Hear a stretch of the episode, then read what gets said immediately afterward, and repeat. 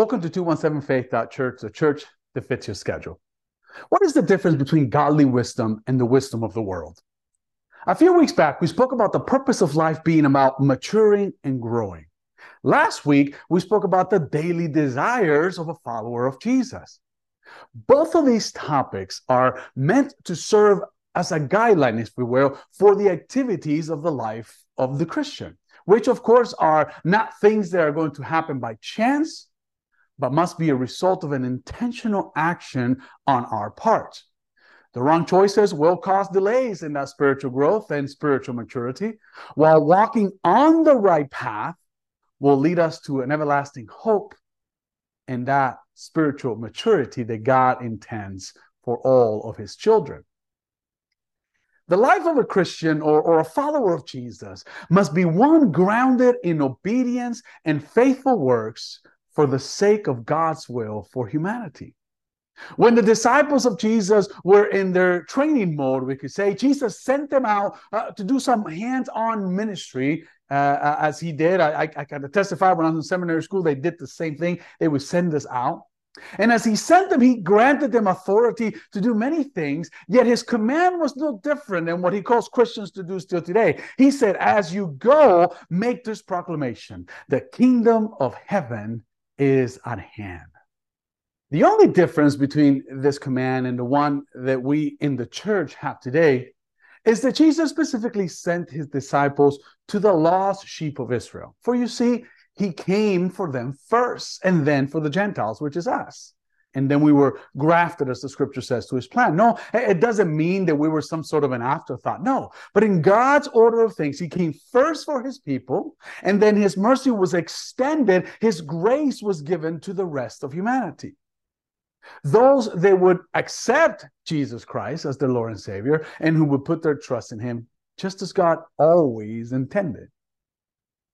One of my favorite books in scriptures is the book uh, of James, the Gospel of James, I like to call it. Uh, James was uh, what we would consider a half brother of Jesus, meaning that his parents were also Mary and Joseph.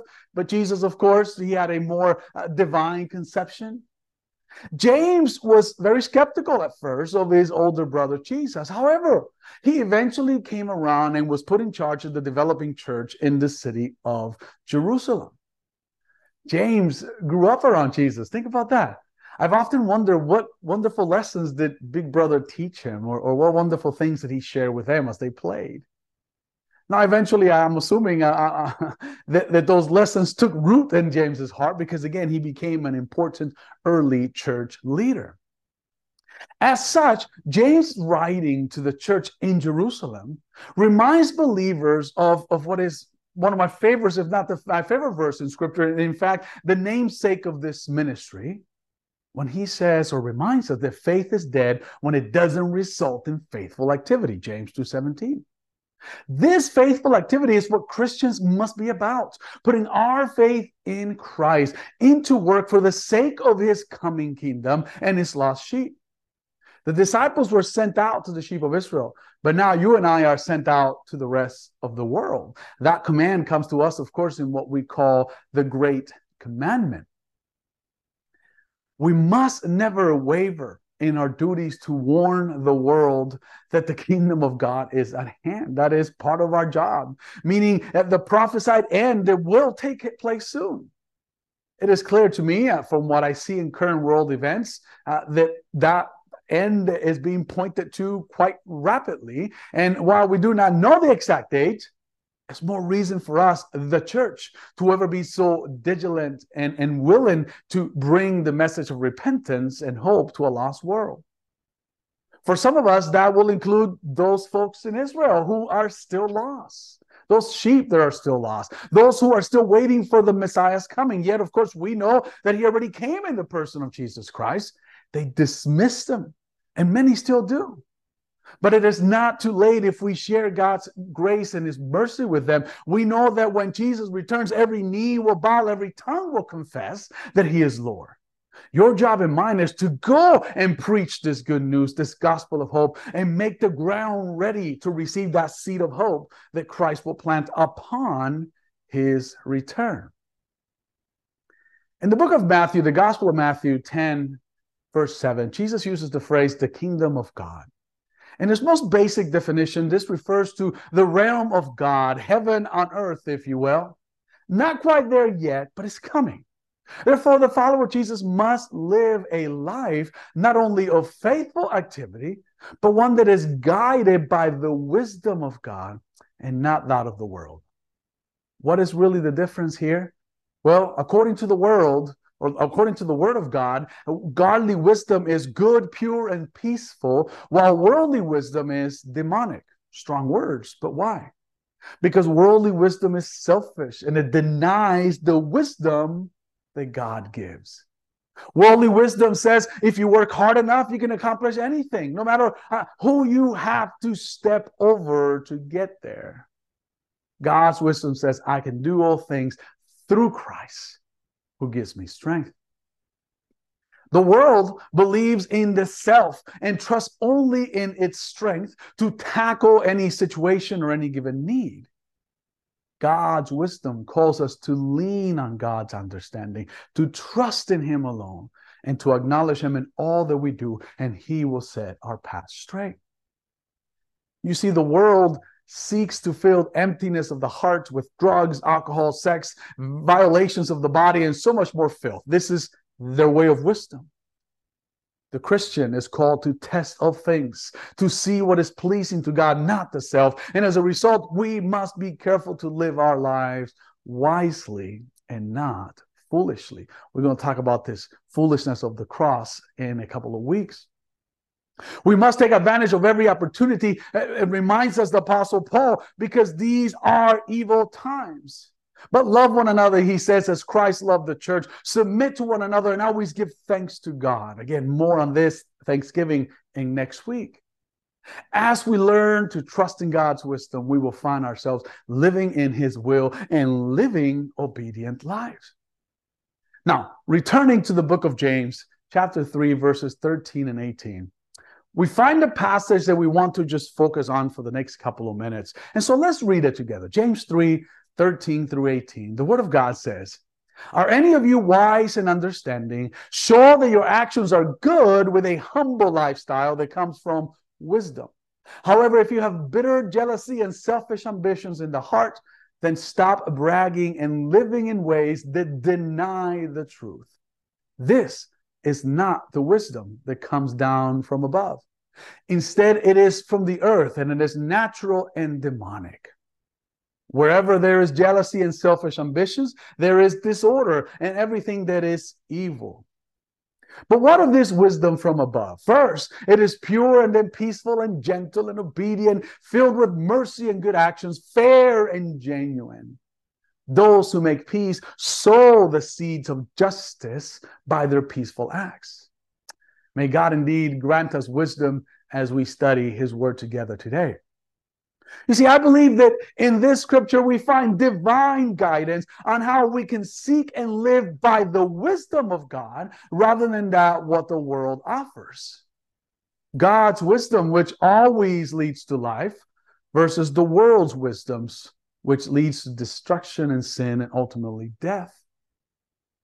The dictionary defines wisdom as the ability to discern inner qualities and in relationships, a good sense of judgment, accumulated knowledge, even, right?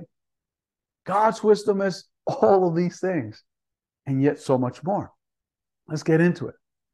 The first thing we want to do as followers of Jesus is to live a humbled lifestyle. I didn't say a humiliated lifestyle, but a humbled lifestyle. What does the Bible mean by a humble lifestyle? Well, it is the same word often used in scripture, meaning meekness, which some mistake this word for weakness, but it's really meekness is truly a force under control. No wonder self control is one of the gifts that the Spirit produces in us, right? Imagine it this way you have a horse, powerful, strong, big, yet can be extremely gentle and caring. Even then, if needed at a moment's notice, its full power can be released and off it goes. Because of the wisdom of the world, we often think that being humble means we are weak, yet it could not be any further from the truth.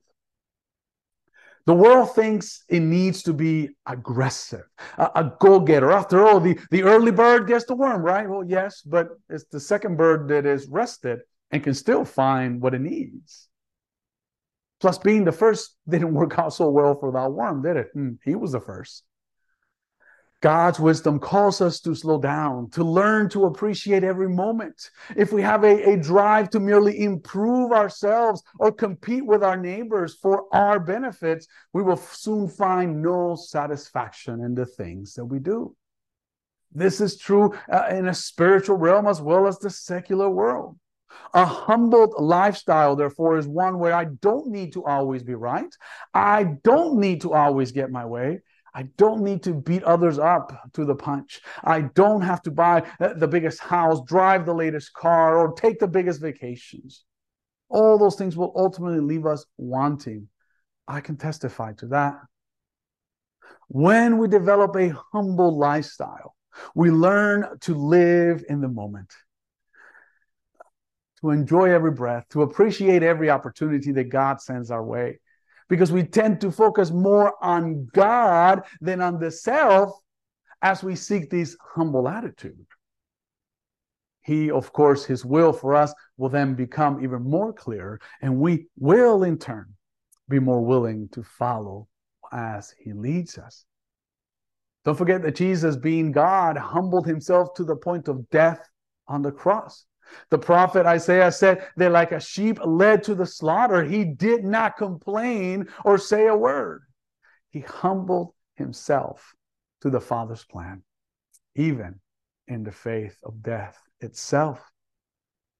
I believe that the church in America is not quite there yet, but we're very close to the day where we will need to choose between the world and God. And when we choose God, our very lives may be at stake.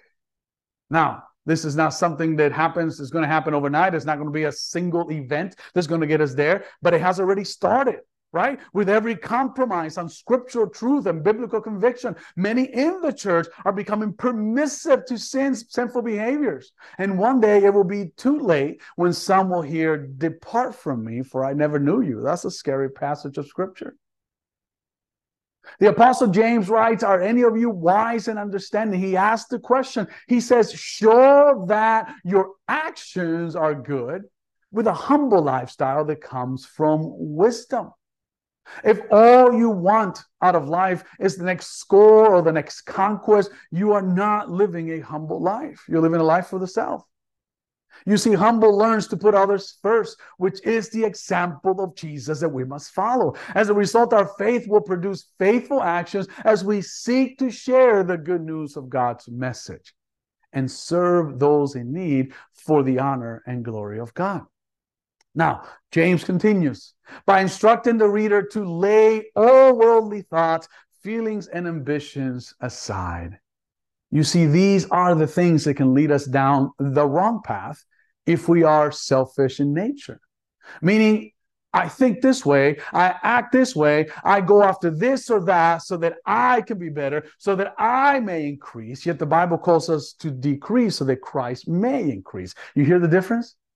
Godly wisdom tells us to have the thoughts of God through the renewing of our mind, to feel compassion for others as God, as God has done for us, and to consider all things gain as trash when we compare them to gaining eternal life through Christ Jesus.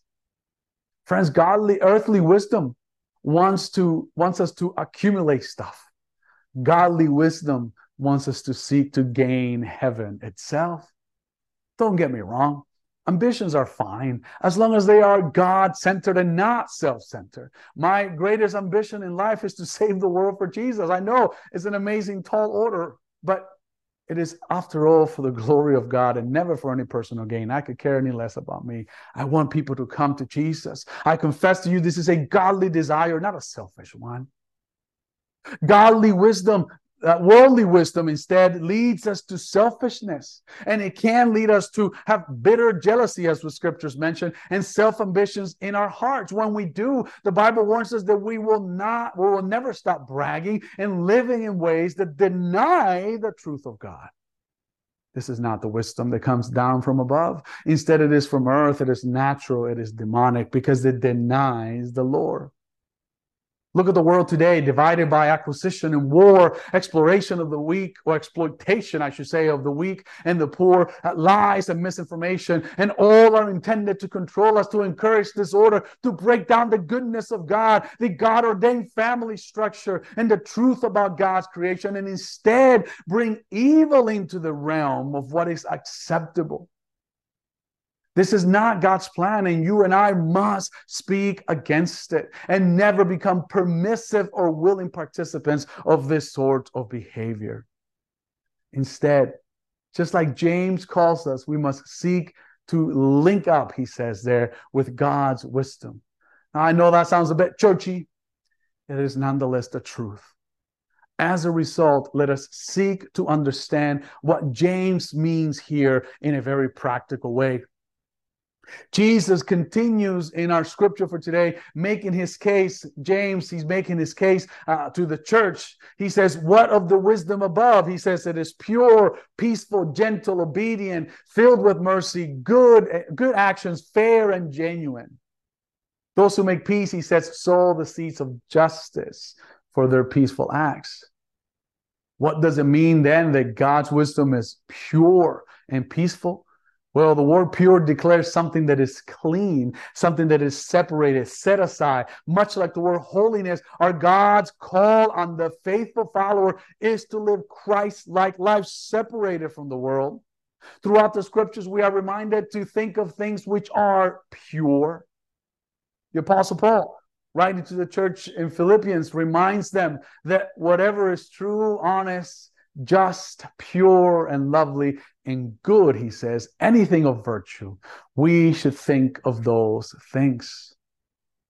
This type of thinking will lead us to faithful obedience in God. I know it, and his perfect wisdom. The psalmist himself also reminds us that the word of the Lord, that is the scriptures, they are pure. We get in the picture here. As such, then, to be peaceful is to inherit the kingdom of God. Jesus proclaimed as much. He said this during his teachings, what we call the Beatitudes in Matthew chapter 5. The Apostle Paul, again, now speaking to the church in Rome, describes that to be earthly minded is death, but then he says to be spiritually minded is life and is peace. Another word used here often is the word prosperity. And no, I'm not talking about in the sense of prosperity that some Bible teachers mistakenly use it, but in the sense of prospering in living according to the will of God for our lives. Purity leads to peace, peace leads to God's arms, and there we prosper in His will. Sadly, the opposite is true as well. Impure or polluted desires lead us to conflict and conflict by its selfish nature will lead us to sin and to death. And so the final step then to live according to God's wisdom is to be a gentle person, obedient, filled with mercy, says the scripture, and faithful actions, fair and genuine. It's amazing to me how God works his will through the scripture. What James writes here is very similar, very familiar to what Paul wrote about to the church in Galatia what is often called the fruit of the Spirit. Evidently, to desire the wisdom of God is to live according to the ministry of the Holy Spirit in our lives. The world does not want us to be gentle, but to be aggressive and take what we want. There's no room for mercy in the world. Only a winning, only winning matters, right? Yet God or good actions are identified in the world as those that produce the greatest benefit for me, regardless of what it may cost others. Fairness and genuineness are also foreign terms to the world as long as I get what's coming to me. That's a dangerous perspective if we think about it. Still, this is why God calls us to be separated from the world, to be a beacon of light, to point out to a deprived and lost world into the uh, point them into the perfect purpose and will of God, his good and faithful will, his pure and gentle and his peaceful and merciful plan. My friends, when we imitate Christ, who lives out, who, who lived out, if you will, all these characteristics, in his wisdom, we run the risk of being ridiculed by the world. Yet this is exactly what Jesus did. Even as he was being crucified, he prayed for those who nailed him on the cross and asked God to have mercy on them. By the way, he was not just praying for those that were presently there, but he was praying for you and for me as well. After all, he died for my sins. Could you do that? Could you forgive someone as they are slapping you or taking something that is yours? I'm not sure if I could. And there lies our need to daily seek after the wisdom of God and not of the world. Help me, Father, I pray, to forgive as you have forgiven me. You know, Jesus said that if someone strikes you, right, that you are to turn the other cheek. The world's wisdom says, fight back, get even, make them pay for what they've done to you. God is not saying that you allow uh, yourself to be abused. No. The turning of the other cheek comes from the first slap. You see, in his day, a slap was a, a bit of like, like a back, backhanded action, right? They would simply brush away or dismiss the individual. The person doing the slap didn't even have to look at you, right? They just slapped you and brushed you away. However, when you turn the other cheek, now they have force to face you because now their hand has to come down your way and they have to look you in the eye. As they do, and now uh, they try to slap you, right?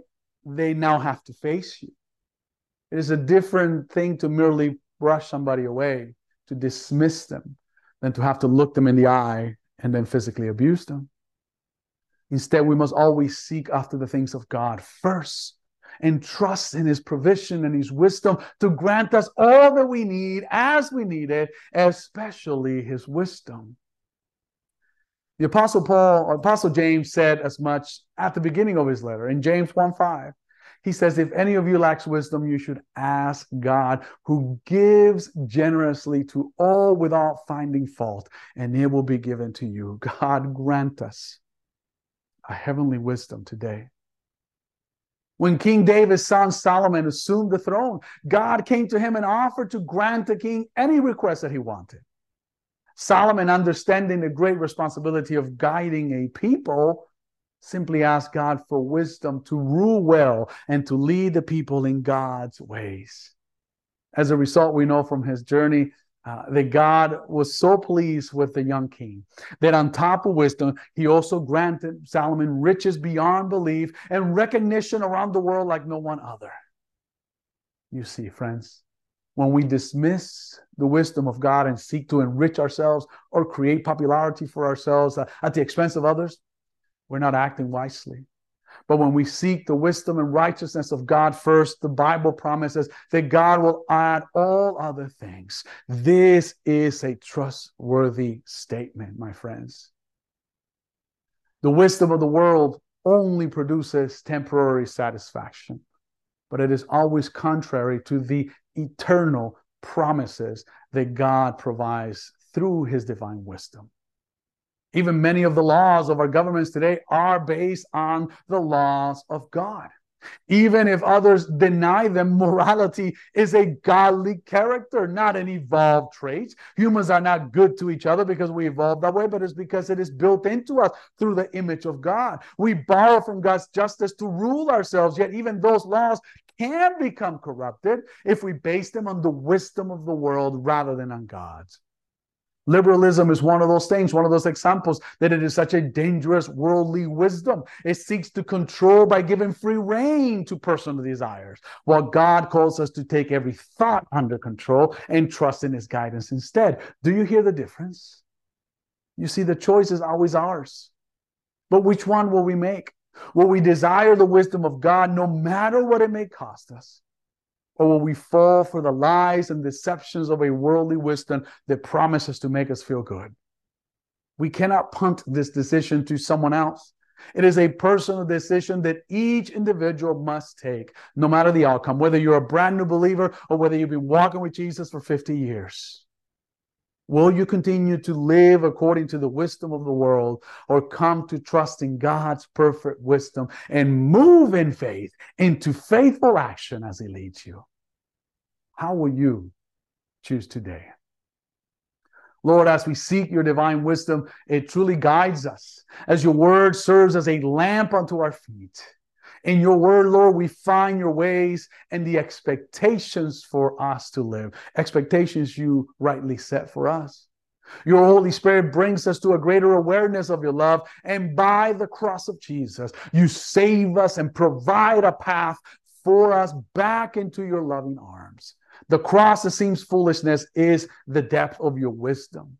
That sort of wisdom is absent from sinful humanity, yet you call us to live according to it anyways, to seek it, to desire it above all other things.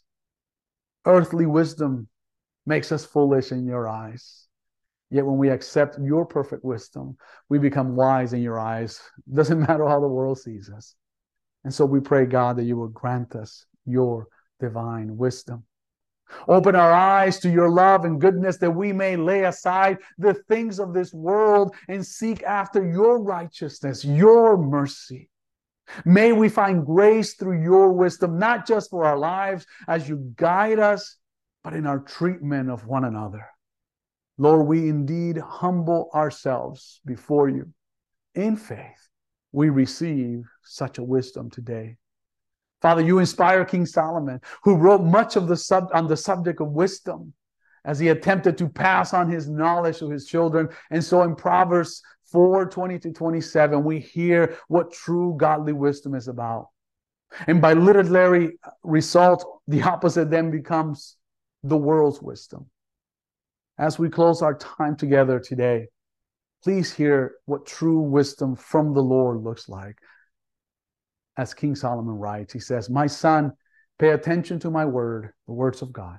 Bend your ear to my speech. Don't let them slip from your sight. Guard them in your mind. They are life to those who find them and healing for their entire body. More than anything, you guard and protect your mind, for life flows from it. Have nothing to do with a corrupt mouth. Keep devious lips far from you. Focus your eyes straight ahead. Keep your gaze on what is in front of you. Watch your feet on the way, and on all your path will be secure. Don't deviate a bit to the right or to the left, because your feet will then turn away from to evil indeed turn away from evil. Father, may the divine wisdom we find in your word dictate how we live our lives in our service to you and as we seek to serve and love one another. No matter what we may go through, may we always choose to learn into, from you and to lean upon your understanding and to reject the evil ways of a worldly wisdom.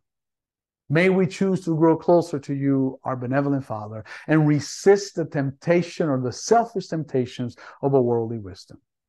May it be so, Father. For we pray these things in the precious name of Jesus through the power of the Holy Spirit. Amen.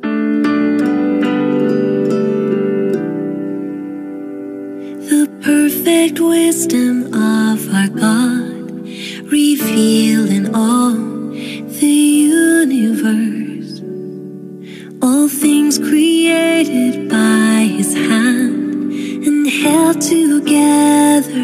at his command. He knows the mysteries of the seas, the secrets of the stars are his. He guides the planets on their way and turns the earth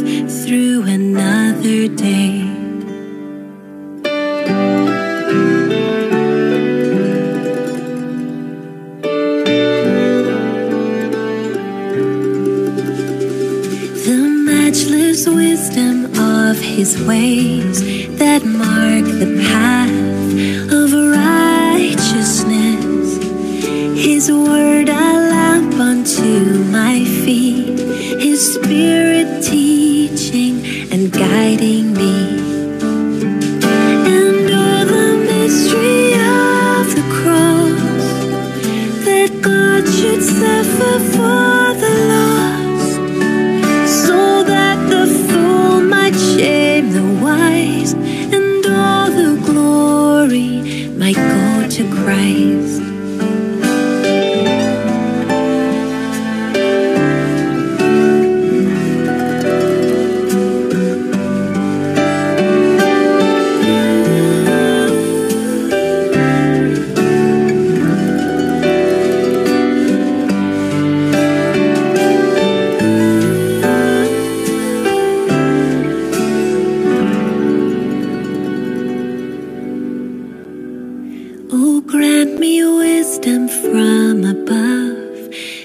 pray for peace and cling to love. And teach me humbly to receive the silent rain of your sovereignty. Each strand of sorrow has a place within this tapestry of grace. So through the trials I choose to say perfect will in your perfect way. Each strand of sorrow has a place within this tapestry of grace. So through the trials I choose to say your perfect will in your perfect way.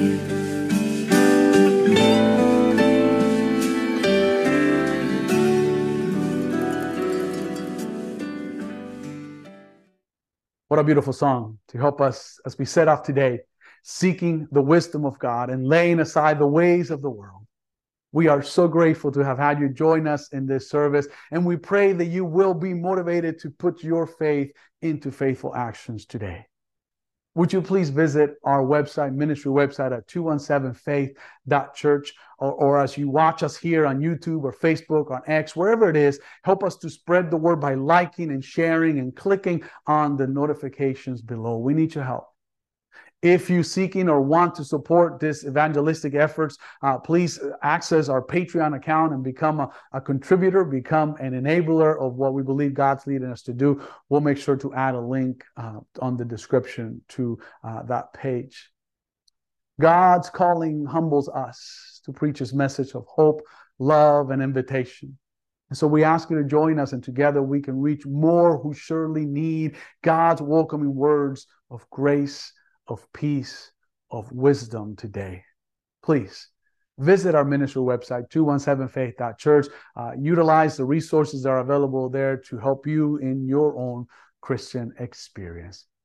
So until we meet again, may the Lord bless you and protect you. May the Lord make his face to shine on you and be gracious to you. May the Lord lift his face to you and grant you peace. God bless you.